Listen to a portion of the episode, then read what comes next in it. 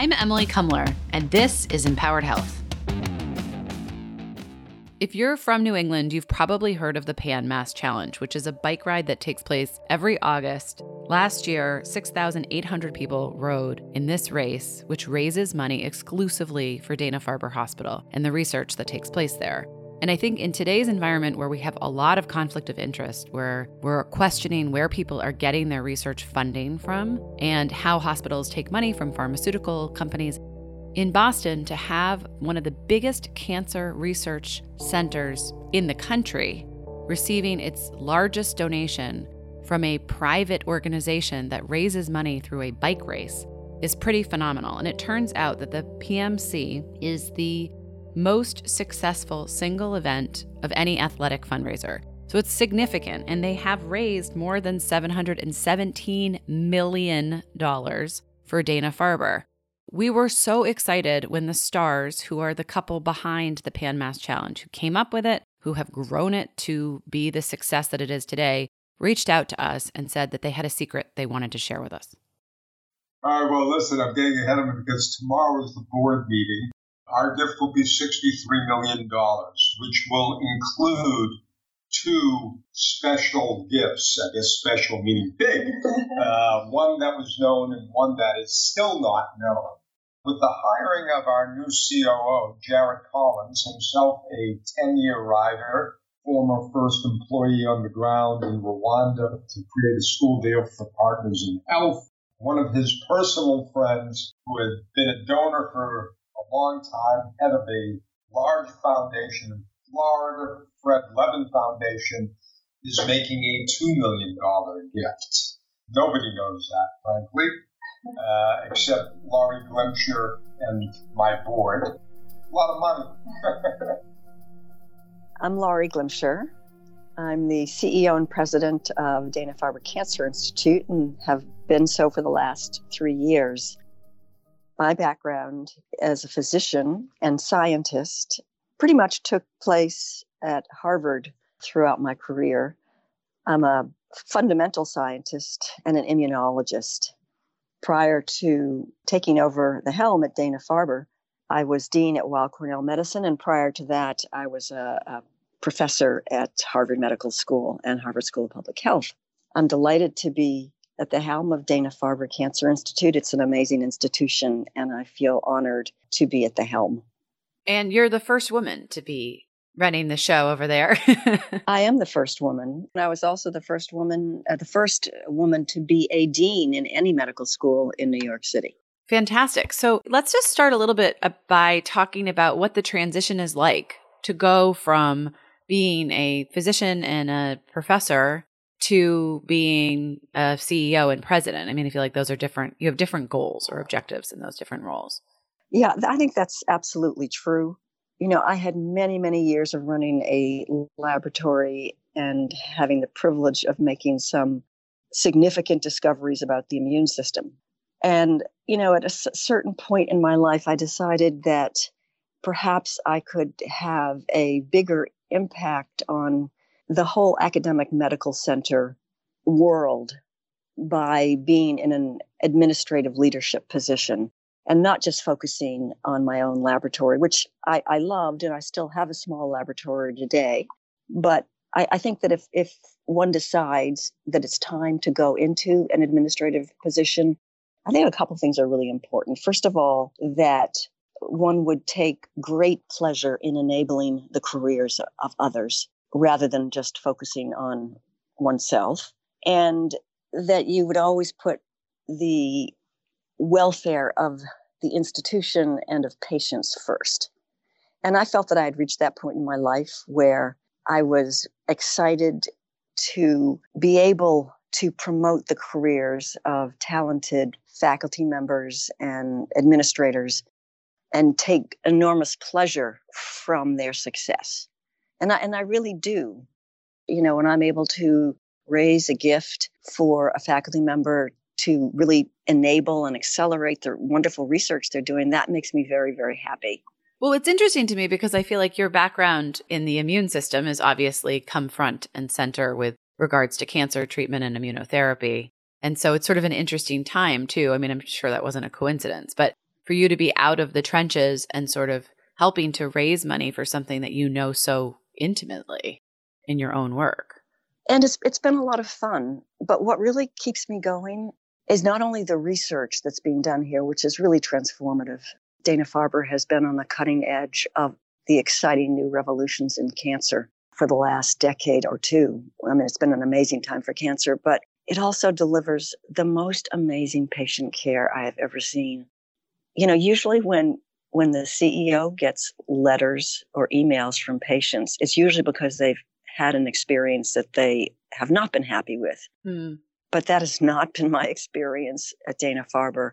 I've just gotten hundreds of emails and letters from patients, what exceptional care they've received, and how, even though their family member might not have survived, that we gave him or her an extra, whatever, six months, nine months of life, and that we were a family, a team surrounding their loved one and making a difficult diagnosis and a difficult course as good as it could possibly be. And that, I find that just so inspiring when I wake up every morning. I think, well, you know, we are really, this is an institution that is taking exceptional care of our patients. And I could give you many examples. I'm sure. Uh, yeah. No, I mean, and I, it has such a worldwide, you know, great reputation. And that's obviously what you're hearing in personal anecdotes, but I think that the reputation of the institution itself is, you know, very well known. One of the things that I was actually kind of curious about was when you look up the sort of cancer survival rate statistics that the National Cancer Institute puts out, do you guys fall sort of in line with that? Or is there any comparative point where you can say, like, coming to Dana Farber has a competitive advantage, let's say, to like the national statistics? Well, I think if you look at our patient satisfaction scores, they're in the high 90 percentile, 96, 97%. That's quite remarkable. We also receive more grant support from the National Cancer Institute than any other cancer center in the country, which is pretty remarkable because we're smaller than some of the top cancer centers. We ranked uh, number one in pediatric oncology this year. That's the fifth time that that's happened. We're the only cancer center that uh, has has been number one five times or more in pediatric oncology. We also know that our publications are cited two to three times more often than any other cancer centers. So there are a lot of hard data points. Yeah, no, and impact clearly, our, right? impact clearly, and when when it comes to mortality rates, survival rates, those aren't known individually, but uh, a study has been done on the 10 dedicated cancer centers, the uh, ADCC cancer centers, and the mortality rates for the 10 of us are uh, better than the rest of the many cancer centers in the country. So, as as a group, our patients do better. And so, you know, one of the things that I'm interested in in terms of the Pan Mass challenges, you know, billion, uh, close to a billion dollars in contributions to Dana Farber exclusively. There's a couple of different ways we could go with this. One is how does having an organization that's sort of like a grassroots organization, right? That doesn't have a particular agenda other than to get you guys money so that you can innovate and treat and research and do all the great things that you're trying to do to come up with new or better solutions to this epidemic compared to, you know, like some of the stuff that we heard out of Sloan Kettering last year, right, with conflicts of interest. Because I think this is sort of a phenomenal thing that they had, you know, raised what was it, like $56 million in donations just last year alone? Yes, th- they did. They did. And I think in total we've raised, I want to say 654 million Billy Starr and his team. They're they're so wonderful. It is the largest sporting event uh, for a nonprofit institution in the world. It is Dana Farber's largest single contributor. It accounts for more than 55% of the revenue of our Jimmy Fund. So you can imagine how grateful we are to the PMC uh, and the tens of millions of dollars that they raise from riders each year. I have uh, participated in the last four PMC How fun. events. Yeah, I wasn't a bicycler. I, I run and I do other forms of activity, but my husband and I decided we would bike just before I was I came into the CEO position in on August three three years ago. So we went out and bought good bikes and then we practiced, did some practice runs. And it was incredibly exhilarating. I mean, it's thousands of people and thousands of volunteers, and everybody is just so inspired by the event. We, we have the survivors as well. I think we had about 950 this year survivors who either biked or served as volunteers. We had more than, I think, 6,700 cyclists from 43 states and 12 countries who ride every year. And as I said, over 950 of our PMC riders and volunteers are cancer survivors or current patients. We call them living proof of the organization's mission to find a cure. And then we have, you know, over 150 Dana Farber employees who either are riders or they're volunteers. The turnout is unbelievable. And I imagine that the the impact of the event itself is as much almost a financial. The contributions that come through certainly make a difference. But I would imagine the morale that it creates is also really important for the overall mission and the work that everybody's doing, even in the patient's work itself, right? Absolutely. It, it is it is just incredibly inspiring. I, I have been honored to be part of it for the last four years. And so what is it in terms of the sort of donation or the, you know, the thinking about where you get money from? I mean, especially in the role as CEO, right? That's one of your primary functions is to probably make sure that there's enough money coming in that the work can get done. And so how do you look at the PMC versus other donations? I mean, I do you guys have conflicts of interest ruled out so that you can't take money from certain people or certain organizations? Like you guys take the money from PMC, but you also take money, obviously, from lots of other entities. And I would imagine some of them are corporate and some of them are personal and foundations and whatnot. Yes, there are many, many different donors to Dana Farber. Obviously, I think recent events have shown that one needs to take a very careful look at who is donating to us, as we have seen from, as I said, recent events. Uh-huh. We certainly are looking carefully now and looking backwards now as to our donors and whether there was any conflict of interest. Uh, so we're in the middle of really making sure that we don't accept money from individuals or groups that don't have the standards of behavior that that we expect. You're sort of alluding to Epstein, it sounds like.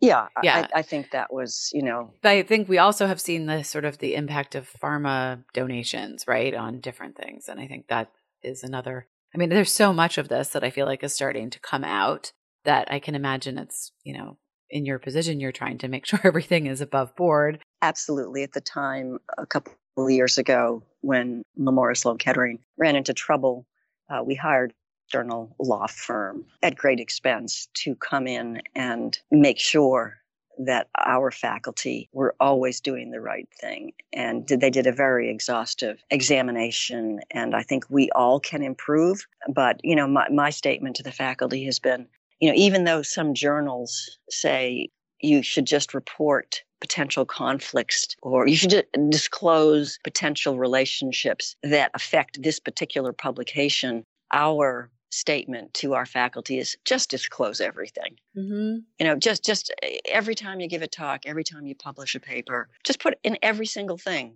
that could potentially be a conflict. Let somebody else decide whether it is or not. Just state everything you're doing that could possibly be considered as a conflict uh, and just make it clear it's much simpler that way that's what that's what i've always done yeah, no, I think that's a much safer yeah. route, right? Yeah, because you know, it's the the relationship between the private sector and academic medical centers is absolutely crucial for our patients. And I tell people always put the patient first rather than be competitive with other researchers, be collaborative. You know, academic medical centers are going to make most of the basic discoveries. We're the ones that are going to find the new proteins as you did that are critical in cancer as we have yeah. PD PDL1 uh, and many others. I mean, we have our fingerprints over ha- more than half of the new cancer drugs that have been discovered in the last decade. And that's because we have not only made basic discoveries here, but we have moved them forward to a point where they're now ready to be worked on by pharmaceutical companies or spun out as companies from Dana Farber, because that's the way we're going to get them most quickly to patients. Well, and so let's talk a little bit about that because I think one of the other things that I'm always struck by is just how expensive these treatments are, right? So, like, immunotherapy is like six figures for one round of treatment. And, you know, I sort of wonder in your position of power, really, how do you feel about the, you know, whether it's like the lack of consistent funding, which I know you wrote about in the Boston Globe from the NIH, or, you know, the sort of the pharma companies making so much money off of these treatments? that are still really in the sort of infancy of understanding their effectiveness? Well, I think the new drugs that have come in for cancer, either because of precision medicine, targeted, so-called targeted therapeutics, and immunotherapy, have truly been transformative for our patients. I mean, there are patients with melanoma who were had stage four metastatic disease, which is always lethal, who are still alive today, 10 to 15 years after receiving immunotherapy. The, the recent number that just came out, I want to say that over 50% of patients with metastatic melanoma have a survival of greater than five years now, which is truly extraordinary. And the same can be said for these targeted therapeutics like Gleevec, would have changed a disease, chronic myelogenous leukemia, that was lethal into a manageable disease. These patients are living for years and years. So these aren't me too drugs. I think years ago, there were cancer drugs that maybe extended a patient's life by six weeks that cost a tremendous amount that places like the UK would not approve because they extended life by just so little and they cost so much. It's important to remember that these new drugs that we've all been working on with pharmaceutical companies or have spun out from biotech companies truly make an enormous difference in a patient's life. I would love to know if there is updated information because the only the last sort of good data I could find was from Stat News and I think the article was in March of 2017. And it was basically saying that it's only 8% of cancer patients that would benefit from immunotherapy no. because there's so many cancers that the FDA hasn't approved for treatment like ovarian cancer or colon cancer. Yeah, that's actually an, an incorrect year. There are four immunotherapy drugs that are currently being marketed. Two of them are so called checkpoint blockers. Okay. And those are drugs that activate the key immune cell. It's called the T cell to come in and kill the tumor. They activate your own endogenous immune system to kill the tumor. There are about 10 or maybe even 11 types of cancer that have been shown to be responsive to immunotherapy. And that includes cancers like melanoma, lung cancer, liver cancer, kidney and bladder cancers, head and neck cancer, Merkel cell cancer, and a few others that actually can be responsive to immunotherapy, but not every patient with those 10 or 11 cancers responds. And then there are tumors that have been intransigent and non responsive, so called cold tumors that don't respond to immunotherapy. So, two of the immunotherapeutics out there are directed against inhibitory receptors on T cells. And those drugs are the PD1, PDL1 blockers and the blockers of CTLA4, which is another inhibitory receptor. The other two immunotherapy drugs are CAR T cells, and those are effective in liquid malignancies, some liquid malignancies, lymphoma and leukemia in particular. So, taken all together, I would say the numbers around 20% of all cancer patients will respond to immunotherapy. So clearly we're at the tip of the iceberg here. But wait, so when you say, just to make sure that I understand that correctly, so 20% of all cancer patients, that's including the cancer patients that aren't going to be given immunotherapy? Yes, all cancer patients, about 20% respond to immunotherapy. When you compare that to 10, 15 years ago, is pretty remarkable. Well, I mean, I think it's progress because I feel like one of the other things that always is so frustrating to me is that if you look at the survival rates of cancer and you take into consideration that people aren't smoking the way that they were before, which we know is a cause of cancer, like we haven't moved the needle as much as you would have hoped since, you know, Nixon declared war on cancer in the 70s and we've spent billions of dollars working on it. And I don't want to sound like a Debbie Downer or something because I know everybody feels like we're getting closer with immunotherapy. But in some ways, I often question like, did we just not understand this disease? You know, it doesn't seem like we have a handle on it in the ways that you would expect for the amount of innovation and brain power and money that has been spent on trying to figure out how to treat this.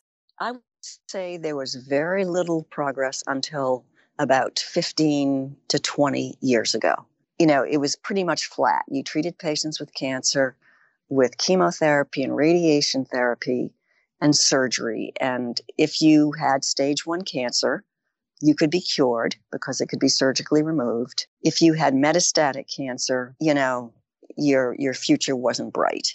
But two amazing revolutions occurred in the last 15 years. One of them was the discovery that tumor cells arise from normal cells because they sustain genetic mutations. And that launched the field of precision medicine or targeted genomics. So we offer every patient that's seen at Dana Farber the opportunity to have their tumor sequenced.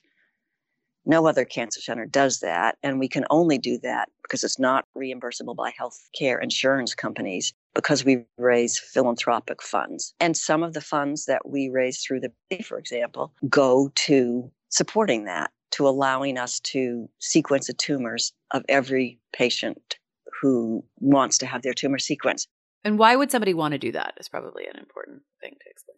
Why? Because we have some drugs that target those genetic mutations. And I think we've identified now, we and other cancer centers, almost every genetic mutation that a patient tumor has and have developed a number of drugs that target that mutation. At Dana Farber, we were instrumental, for example, in developing drugs that target the mutation in the EGF receptor, which is common in about 20 to 30% of lung cancer patients. And if you treat those patients with the drugs that target that receptor, they can experience amazing remissions that can last for years sometimes which nobody would have thought was possible 15 or 20 years ago. Which nobody would have thought was possible. I mean, when my mother developed lung cancer in 2008, there really was nothing for her. It was metastatic and there was, you know, immunotherapy wasn't really available. Targeted therapeutics were at the beginning. Nowadays, we have lung cancer patients that have survived for years, years with metastatic lung cancer. That is unbelievable. The same thing for kidney cancer with immunotherapy and, and many other cancers. So I, I actually don't agree with your assessment. The last 15 years have been remarkable. They have been an enormous inflection point for the treatment of cancer. The amount of knowledge we have now about the genetic mutations that drive cancer and the f- success of immunotherapy. I mean, immunotherapy has been around. We've tried to activate our own immune systems for over a century, starting with, with a surgeon in New York City, Dr. William Coley, who made the prescient observation that some of the it was i think it was sarcoma young men with sarcoma he had several patients he noticed that when he removed the tumor and the wound got infected sometimes those tumors didn't recur when they ordinarily would have and so he said there must be some system in the body that when it's responding to bacteria also kills the cancer cell and that of course was the immune system you know, people were very skeptical, but uh, he showed that if you made a bacterial lysate from those pa- patients and bottled it up, he called Coley's toxins. And it worked on some patients, but there was a huge amount of skepticism. And then radiation therapy and uh, chemotherapy. And of course, Sidney Farber, who founded the Dana Farber Cancer Center, was the first person to cure childhood leukemia with chemotherapy. He's really the, the father of, of modern chemotherapy. They supplanted Coley's toxins and they worked for some patients. But immunologists and cancer biologists have worked for a century on trying to activate the immune system, and they finally broke the barrier with those checkpoint blockers against two inhibitory receptors on the T lymphocyte. The ones I mentioned, the PD1, PD-L1 pathway, and Dana Farber was obviously a part of that and um, another receptor called CTLA4, which the drug Yervoy from Bristol Myers Squibb targeted. And that just changed the entire landscape of immunotherapy. I'm not saying we don't have a long ways to go. We do. We still can only treat about 20% of all patients. But, you know, prior to that, prior to the last 15 years, we could treat 0% of patients with immunotherapy. Right. No, it's certainly progress. It's enormous progress. And if you look at the landscape now, we're identifying dozens of new targets for immunotherapy. So, do you expect that the FDA will start approving this for other cancers soon? Well, you can see that happening, for example, in triple negative breast cancer, which has been unresponsive to immunotherapy. And now, actually, discoveries by breast cancer and ovarian cancer by Dr. Jean Zhao here at Dana Farber. The ciclibs, which are a new kind of drug which have been approved, and the PARP inhibitors, also a new kind of drug, they were thought to target the tumor itself, but it turns out she showed they also activate the immune system. So they have been shown recently to have some success in activating the immune system in breast cancer and ovarian cancer. Those drugs, the, the ciclibs, attack cell proliferation, but they also activate the immune system. The PARP inhibitors target a pathway called DNA repair damage, and they target the tumor directly in ovarian cancer in particular, but they also have been shown to activate the immune system. So these are drugs that are a double whammy. They attack the growth of the tumor or paralyze the tumor and cause it to die, and they simultaneously activate the immune system. So I feel like if you look at the way we're treating cancer over the last hundred of years, 20 years ago, we started to bend the curve. It became an exponential curve from a flat survival rate, didn't change, to a exponential increase in survival rates. And right now, with the number of new targets that have been discovered, we are at an incredible inflection point. Think of it this way there are 20,000 human proteins, about 20,000 human genes and human proteins. Do you know how many of those are targeted by the drugs that are currently out in the market? Only about somewhere between 750 and 1,000. Think of all the targets that have been assumed, all the proteins that have been assumed to be non druggable. Well, they're not non druggable. We have a huge opportunity ahead of us. Things like transcription factors, for example, were, were assumed to be a non targetable protein category. But what if you could degrade, and that was because their shape when you look at their their protein shape or they're just it's very difficult to develop a drug that inhibits them. But the protein degradation technology which is now the latest i mean really remarkable technique in which you actually target a protein not by finding a small molecule that disables them but by degrading them causing them to be degraded and that's work from Nathaniel Gray and Eric Fischer here at Dana Farber and a few other scientists at other institutions. But this is our, our recent collaboration with Deerfield, for example, where they've given us a tremendous amount of support to start figuring out how to degrade so many other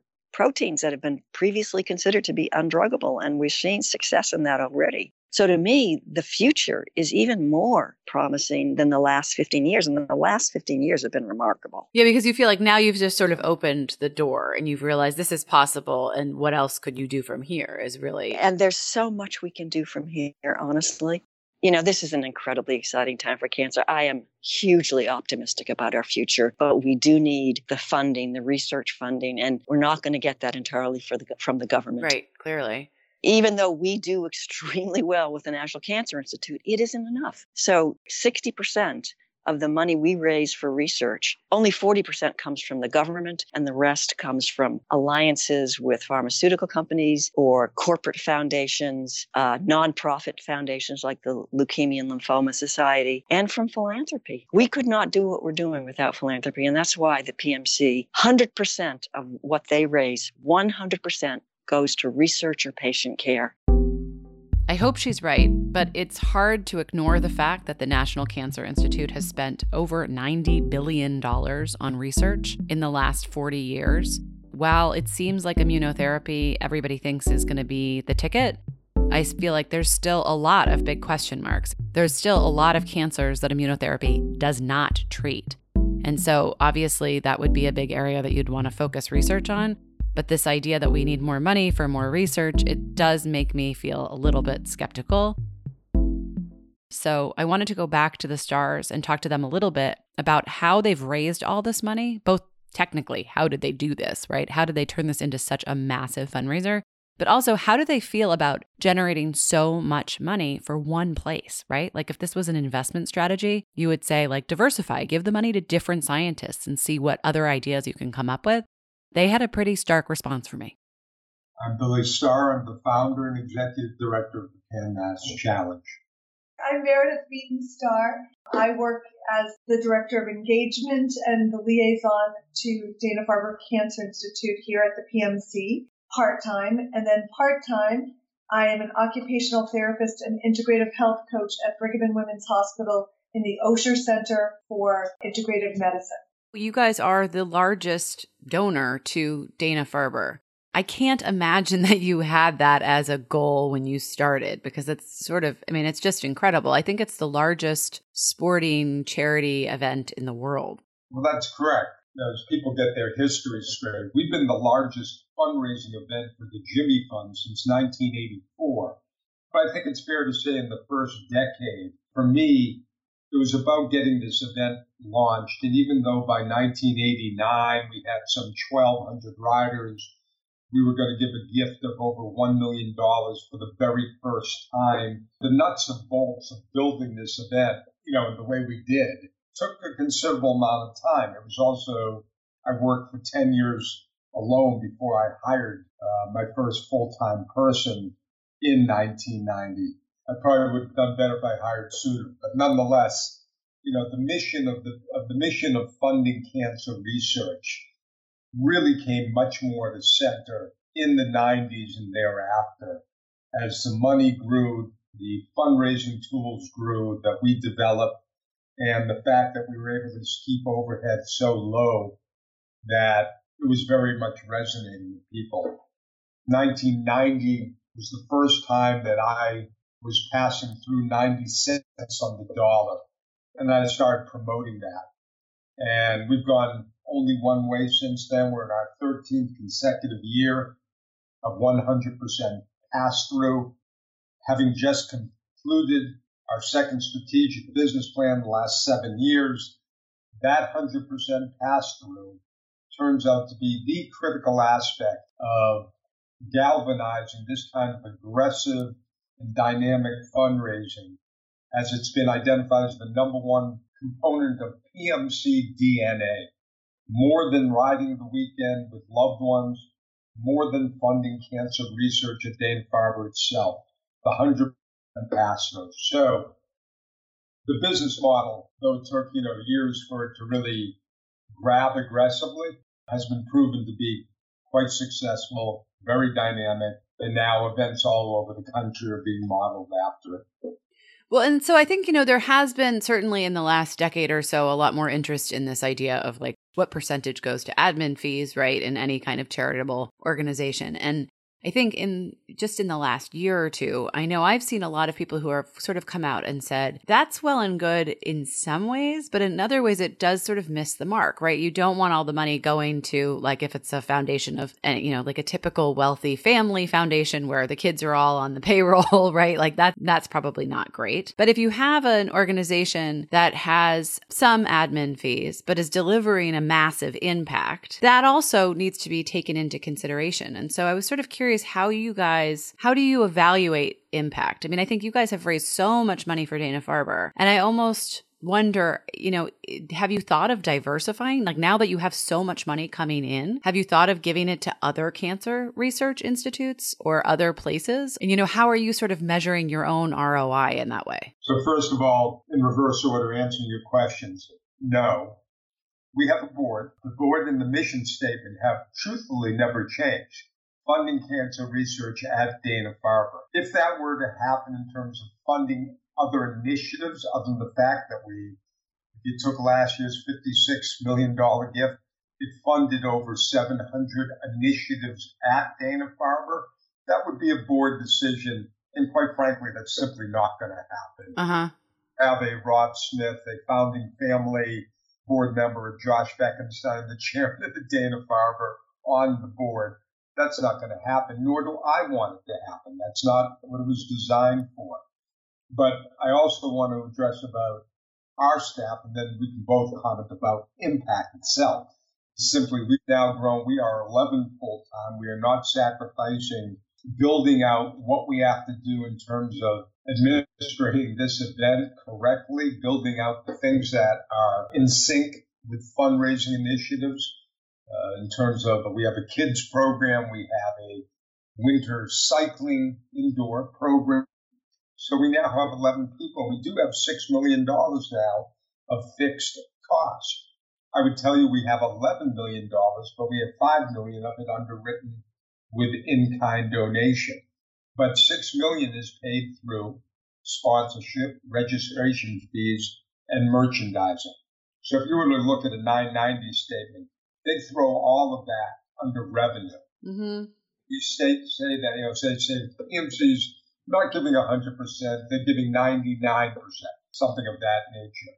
But we, we declare it quite clearly to our people that, you know, we have sponsors who are underwriting. They're getting a commercial value for it, et cetera, et cetera, that their registration fee is paying to help underwrite the event, et cetera. So when we pay off that six million through those three vehicles, all your fundraising money goes into one bucket, which is given every year at the end of the year. That's sort of my point. Like that's a very small amount given how much you guys raise. And I just sort of think like from a philosophical perspective, personally, I think sort of like this idea of, you know, what is it like Salvation Army versus Red Cross, I feel like is usually the typical example. And Red Cross yeah. has a, you know, very expensive executive team but those executives would be making way more in the private sector right? And so you sometimes this argument falls short for me it doesn't feel like people are recognizing that it's a big organization and that it requires people who have skills most likely that they've developed in the private sector running big organizations and that that's you want a competitive environment in terms of hiring to bring those people on. So I'm not for a second trying to be critical of you. I mean, you guys have low fees, but even of some people who have big fees, I think if you have an organization that's got massive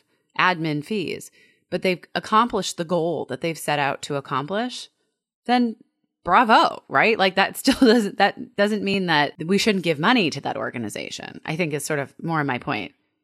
Emily, that will be forever a gray area as to how people, whether you're talking about government, private sector, nonprofit, how people determine other people's efficiencies and, of course, how they deliver the message of what's achieved with the money that goes wherever it's intended, mm-hmm. you know, where you get the cynicism that's in government. I could certainly say one thing Trump's done for this, this, this nation right now is prove how we need government.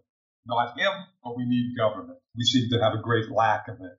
But in terms of determining our impact, particularly in the last few years, uh, we've done, a, I think, an increasingly good job of explaining it with our constituency where the money goes in both charts, video, public speaking by doctors who participate and are themselves the beneficiary of money and it very much resonates with our people. Yeah, I mean I think one of the things that struck me is overall looking at cancer rates. We can make a pretty clear argument that the absolute deaths are not improving right? People are still dying. Act, uh, you know, you can actually make the argument at a greater rate given that people aren't smoking.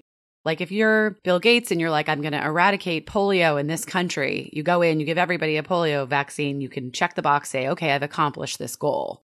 This is what we set out to do in this project. And I think what's interesting is that for you guys, you have so much money going into research. And so I sort of wondered, how do you evaluate? Is that research that you're paying for heading in the right direction? Or like, do you feel like it's knocking down the barriers that wouldn't otherwise get funding? And so, you know, I was struck by the fact that one of the sort of immunotherapy areas that seems to have a lot of hope or promise, I would say it's like sort of too soon to say it's a cure or it's a fix or, you know, we don't, it's too early in that immunotherapy stuff to make those kinds of conclusions. But it does seem like, you know, melanoma is one of these cancers that immunotherapy seems to have a very positive impact on. You know, Dana Farber's done a lot. Are there funds that you feel like you're directing that you're watching more carefully than others? Or are there projects that you feel like you've been able to raise the money for or get the green light on that maybe they wouldn't have gotten government or pharma or other, you know, funding sources that they certainly have to fund? Or are you sort of leaving it up to them to decide these are our biggest needs and we're going to direct the money that way? Because I know from the charts and all the information that you guys have out there, there's a lot of funding going to a lot of different projects. But I thought from a personal perspective, like you're responsible for this. You know, I sort of wonder how you evaluate all of that. Let me just say that when I started in 1980, childhood cancers were 20% curable. Now they're 80% curable. Some cancers, and Meredith, we are extremely familiar, remain remarkably resistant to progress. And then I think back to a 1997 speech by David Nathan, who worked with Sidney Farber, who was the past president, who I think just turned 90. And he spoke at a PMC event, and he says, when he started, I mean, just consider this everybody died. And I'm not trying to make a holistic emotional comment here to you, but Meredith and I are extremely familiar with personal friends and Dr. Dana Farber who are working in the more, the tougher cancers, brain cancers, pancreatic. And progress for what may be at this early stage is brutally slow. Or when we go to these annual meetings or biannual meetings and you see their results chart and it's not what anyone would be hoping for. But you know what? They go to work the next day. And it's not just to make a paycheck. So I think you have to have a multi generational view to all of this. The mm-hmm. other part I need to say is different than what you're suggesting. I created this for the money to be unrestricted. That's where this began. And it wasn't until the 90s that we started accepting restricted money uh, when the own when Dana Farber's own senior management said, "Don't turn away restricted money. It's motivated." Blah blah blah. And 28% of our gift is now restricted. That being said, I would never personally be like Laurie Glimcher, a rich benefactor sitting on a board saying, Hey, I need you to focus on this. She's our leader. I defer to her as does my board. And then they go chapter and verse. You know, you, the conversation that you bring is something they have to be discussing on a year round basis. Mm-hmm. But it's not to the center of our work to say, you know what, this didn't work. We, the PMC board, want you to put it here. That's not what we do. But I will say, Emily, back to your point again, I when we talk about restricted teams that restrict money. So the word restriction is more just that they funnel their funds into a specific doctor or researcher or team at Dana Farber. That has been extraordinary. That's one of the programs that I manage with our teams. A lot of them come to the institute, they do tours, they they go to the lab, they meet with the team and they see where their money is going. And we are really excited about this. We bring people into the Institute all the time. It really makes that connection between riding your bike and seeing where your efforts and your fundraising goes. And so just to say again, back to the money just going to Dana Farber, it really advances cancer research across the, the globe so many of the projects going on at Dana Farber have cohorts at other of the NCI centers in the U.S. and um, globally. globally. We have a team out of Connecticut, Team Brent Wheels, named after this boy Brent McCreesh, who was diagnosed when he was 10 months old with neuroblastoma. He was seen at Yale and at um, Sloan Kettering, and then he ended up coming to Children's Hospital for a surgery in Dana Farber, where the neuroblastoma team is probably the best in the world.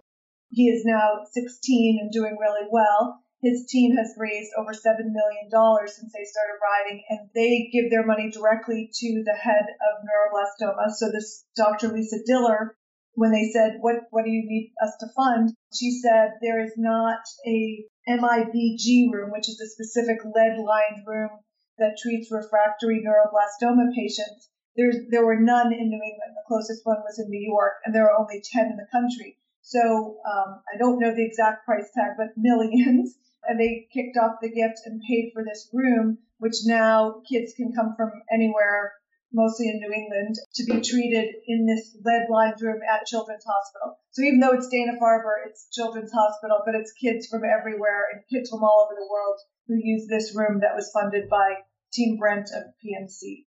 I'm really struck by the fact that you guys have raised so much money because I mean, obviously, that is the thing that jumps out first, right? Yeah. But the morale that's created for the hospital, I can't even imagine how important that is. If we talk about people who are dealing with childhood cancers that are really tough, to have this kind of community support, being a kid going into that room and hearing that it was another kid who raised the money for this and is now 16 probably does wonders way beyond the dollars that are raised.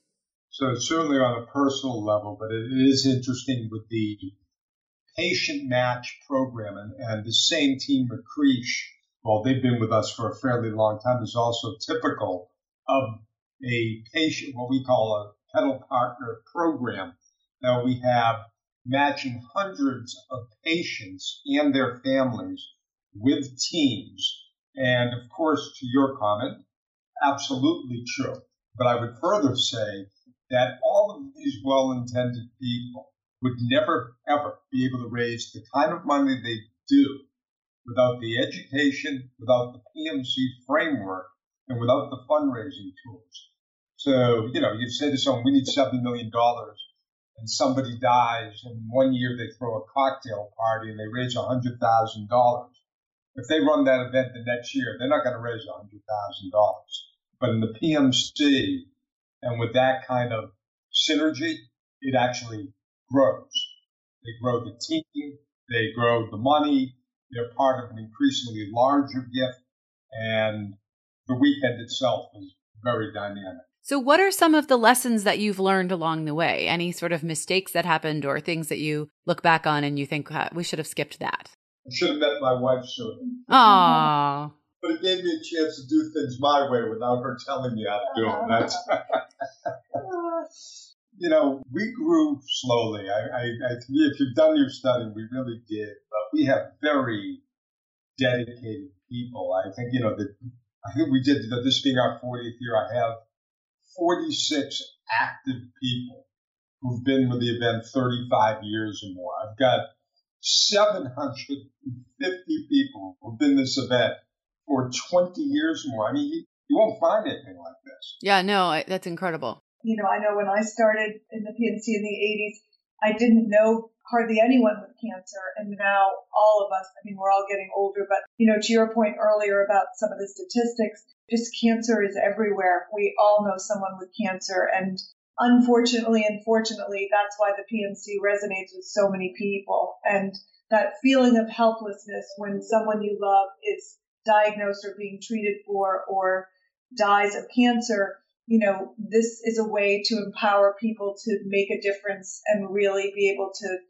do something, something active, something that, you know, really inspires them and friends and family. So, so many of our teams come together around uh, someone who's diagnosed with cancer and, and, you know, ironically, we have people who've been riding for years who you know, will write to us and say, well, now I'm a patient at Dana Farber, so I guess I'm funding my own treatment. You know, I've been funding my treatment without knowing it. Mm. We have over a hundred Dana Farber staff who ride the PMC, and they're funding their own research labs.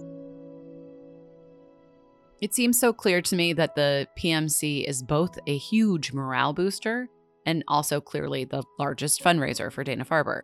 But I wanted to talk to somebody who is using the money from the PMC to fund research that they might not otherwise get any funding for, because I think some of the experimental stuff that's happening is much harder to get money for.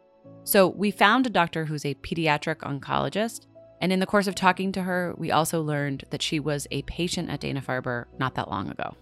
So I'm Katie Janeway. I'm a pediatric oncologist at Dana Farber and Boston Children's Hospital. Um, I specialize in care of sarcomas, uh, specifically osteosarcoma, and I'm also the director of clinical genomics here at Dana Farber. Can you just sort of explain in a layperson's way what you do and why you need funding? Sure. So I'll focus in this interview on the work that I do um, as director of clinical genomics and as a researcher who focuses on what's called a precision oncology. All oncology care is precise, meaning uh, that we're very careful about coming up with a diagnosis. And we use that diagnosis and also the stage, meaning how extensive is the cancer, to carefully select a treatment plan. But there's been a major sort of revolution in science and healthcare in the past 10 years.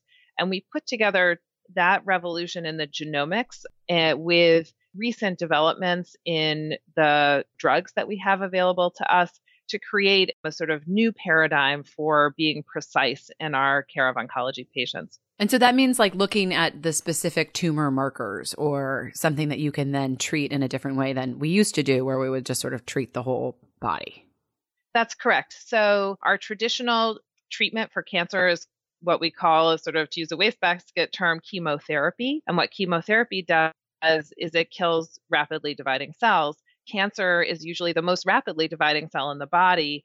The chemotherapy works the most against the cancer, but also affects other rapidly dividing cells like your hair, which is why hair tends to fall out during cancer chemotherapy treatment. In this new paradigm of precision oncology, what we do is we use very sophisticated genomic sequencing tests where we can read the DNA or the instruction manual of the cells in the cancer that that particular patient has.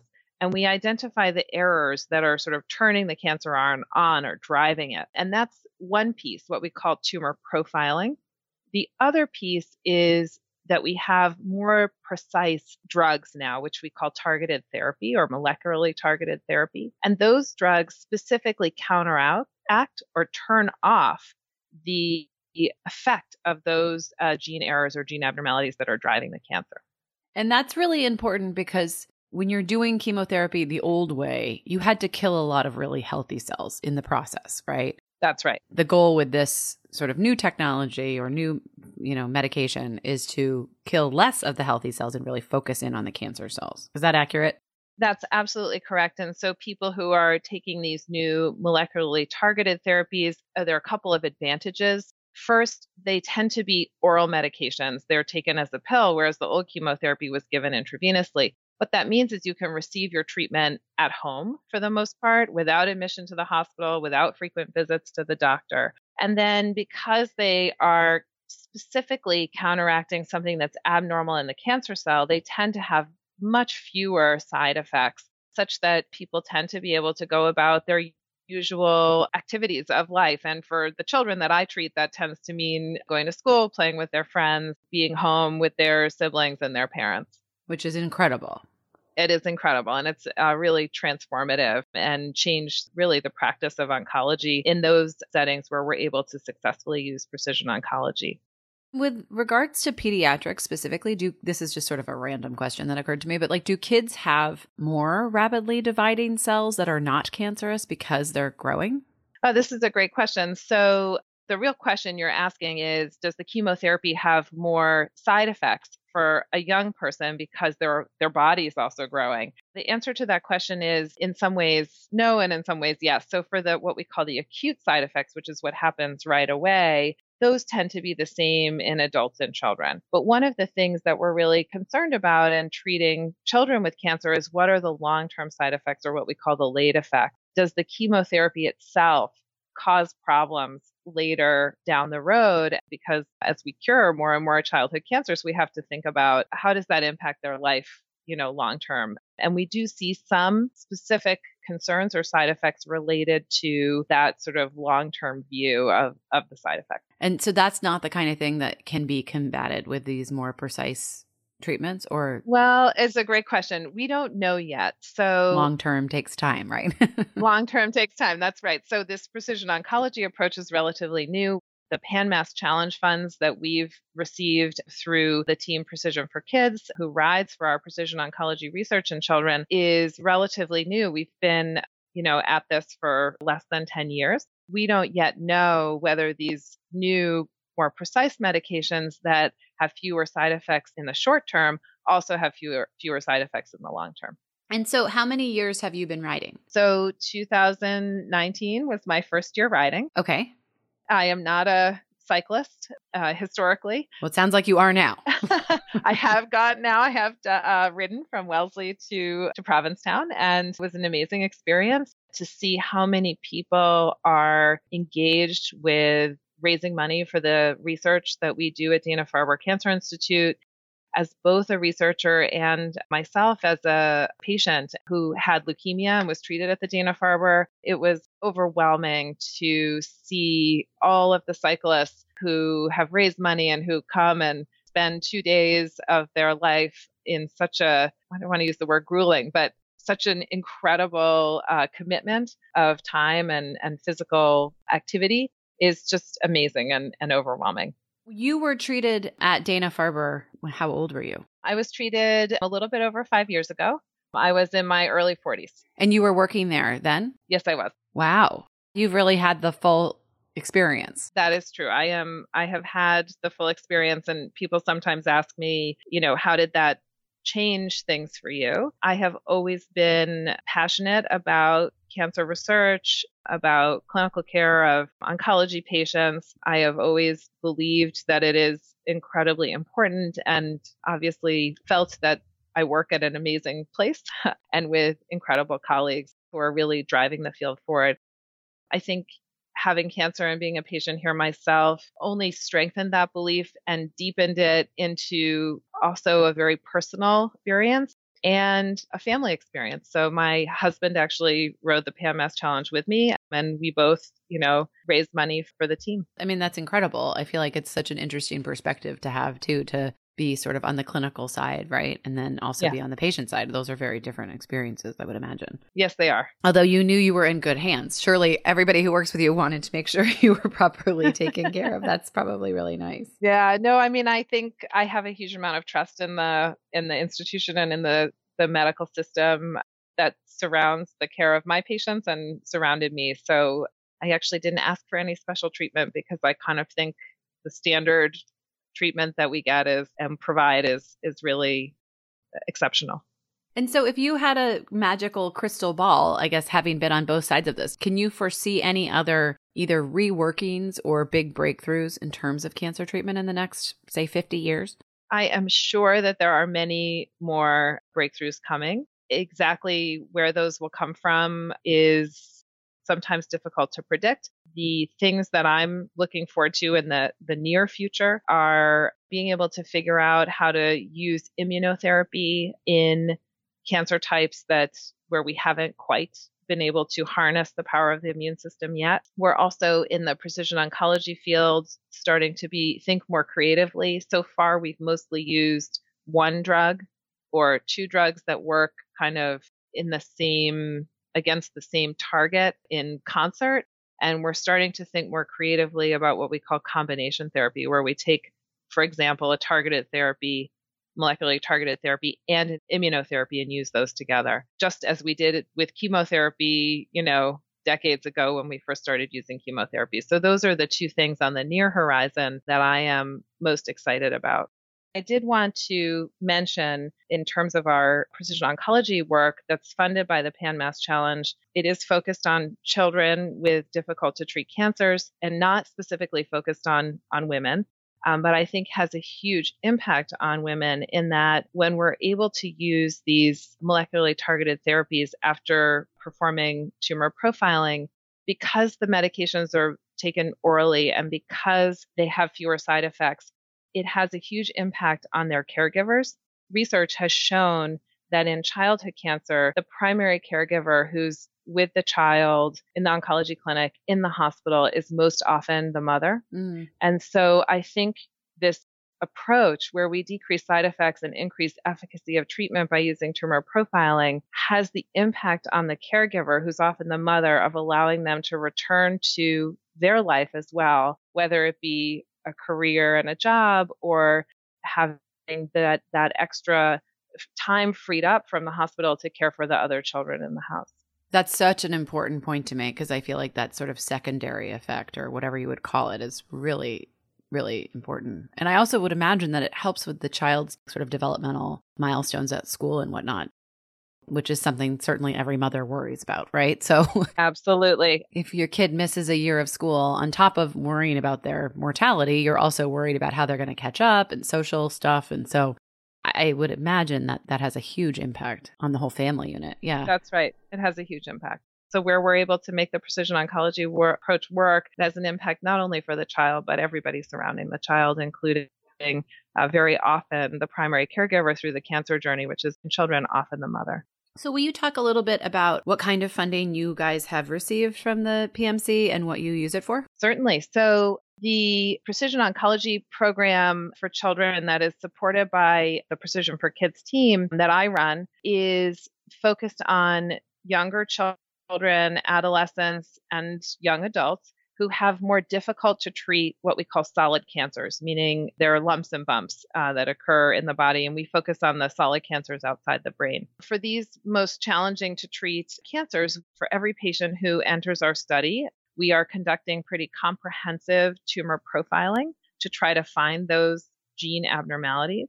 And then we provide additional interpretation or information for the doctor so that they can then go on to select a clinical trial or a drug that's already available for that child based on the tumor profiling that we have performed. And we have right now almost 500 children who are participating in the study. And again, all of that is supported by philanthropic funds, and a huge amount of that is from the Pan Mass Challenge funding. And within uh, the group of children that we've looked at so far, which is about 350 of these children with very difficult to treat cancers, we already have, you know, a handful of patients whose lives have been completely transformed by this precision oncology approach, where they've gone from having difficult to diagnose or difficult to treat cancers to having a precise diagnosis to having the identification of one of these gene errors that's driving the cancers to receiving one of these match targeted therapies and having tumors that were progressing on chemotherapy and were metastatic suddenly responding to the targeted therapy and having way fewer side effects and allowing them to go back to school and to be home with their families and their parents instead of in the hospital receiving, you know, treatment with a lot of side effects. I mean, I think metastatic is such an important point to make because I actually just learned recently that I can't, I don't want to mess up the number, but let's say 80%, it might be even more than that of research funding goes to cancers that are localized versus, mm-hmm. you know, metastasized cancer, which is what kills us, right? That's right. That's really fascinating to me that we're spending all this money on the localized cancer, which may or may not turn into metastasized cancer. Mm-hmm. So that's really interesting to me that this treatment is is it focused on metastasized cancer or it's not that specific, but it includes that. It's not that specific. It's not really focused on um, addressing the metastatic cancer, but by more effectively addressing the cancer as a whole, it can also impact the cancer that's spread out outside of its initial site or the metastatic site. And so, you know, we are, we can impact the metastatic spread as well. I mean, that's a huge result, I would imagine. No, it's huge for the children and the families where we've had this the success of the precision oncology approach it's really transformative i mean you know just to give a, a small vignette we had had a patient with huge amount of tumor burden throughout the the lungs the cancer never really had a clear diagnosis and we were able to find what we call a rearrangement which is where two genes switch places activating something called NTRK we had a clinical, a phase two clinical trial of a new drug open, which was an NTRK inhibitor. And the patient went on that trial, and the tumors basically shrank away to nothing, even the ones that had metastasized. And, you know, she was able to return to school. Her hair grew back, uh, really transformative for, for her. With the 500 kids in the study, I mean, I can just imagine some parent is listening and thinking, like, how do I get my kid into that? Yeah. Is it closed? No, we're still enrolling patients. The kind of neat thing about this study is because these cancers are rare, we're working with a number of other institutions across the country. So there are 11 other institutions where the study is open. It's called the GAIN G A I N, which stands for Genomic Assessment Informs Novel Therapy Consortium. Patients can go to any one of those institutions to sign up. And we're also able to, uh, in certain circumstances, allow the patient to enter without traveling to one of those centers, but by discussing the study with us on the telephone. That's also pretty revolutionary, I would think. It is. It's a pretty um, unique situation. But the truth is, that what we really need in order to do the tumor profiling is just a small sample of the tumor that's already been removed from the child's body for the purposes of doing a biopsy to identify the cancer or having a surgery to treat the cancer. And so this is uh, again sort of an outlier question, but it occurs to me that it seems like there's so many of these kinds of mutations where like it's you know different within one body to the next and even within one tumor right to the next. That's right. As you've gotten into this more sort of precision focused treatments and obviously research, like uh, is there anything that you sort of had thought of that you are now rethinking or any part of this that has been surprising to you? We are often surprised by what gene abnormality or mutation we find in a particular cancer. That's why, in some ways, the tumor profiling approach is so important because what you're doing is instead of trying to guess what the cancer has and doing one test after another to try to find that abnormality. You're just saying, let's see if the tumor has any one of these hundreds of abnormalities that I'm able to test for using this new testing approach. And so it allows us to find those surprising or unexpected gene abnormalities that are driving the cancer. Um, whereas previously we had to guess what might be there and do one test after another to try to find what we thought might be there. Well, and you don't know what you don't know, right? So like right. if you don't have a test for it, it doesn't mean that there isn't one. It just means you don't you don't have a way of identifying it. That's correct. That's correct. So if you didn't have the funding from the PMC, would this study still go on? No, it would not. We certainly have applied for grants for this type of research, but it is a difficult type of research to obtain traditional grant funding for. Traditional grant funding ha- plays an incredibly important role in research in cancer. I don't want to understate that. But there are types of research like this that are what we call translational, meaning they sit between the basic science laboratories and our sort of standard clinical care that are more difficult to fund in our traditional grant funding structure. So without philanthropic funds and funds from the PMC Challenge, we certainly would not be able to do this study. So then is it a correct assessment that you're sort of able to take risks with research because this money is sort of freely given? Yeah, it allows us to be more innovative. It allows us to conduct an early an early study that informs the grant application that perhaps is more risky in terms of people aren't sure what the outcome is going to be when you embark on a study like this. So how does it work internally? You basically have a research project that you want to do and then you have your own team specifically for to raise money for this project, right? Yep. So can anybody at the hospital or any patient create a team? Um, there are a wide variety of teams that raise money for very specific research programs or specific investigators. I do encourage potential riders to to connect with whatever type of PanMass Challenge team or fundraising inspires them the most because it is really important to be inspired by by what you're riding for. And um, as a rider myself, I have to say that it is an incredible experience to really reach out to people and explain to them why it is that you're riding, why the fundraising is important. I encourage riders to look for the cause that allows them to do that. I'm Emily Kumler, and that was Empowered Health. Thanks for joining us. Don't forget to check out our website at empoweredhealthshow.com for all the show notes, links to everything that was mentioned in the episode, as well as a chance to sign up for our newsletter and get some extra fun tidbits. See you next week.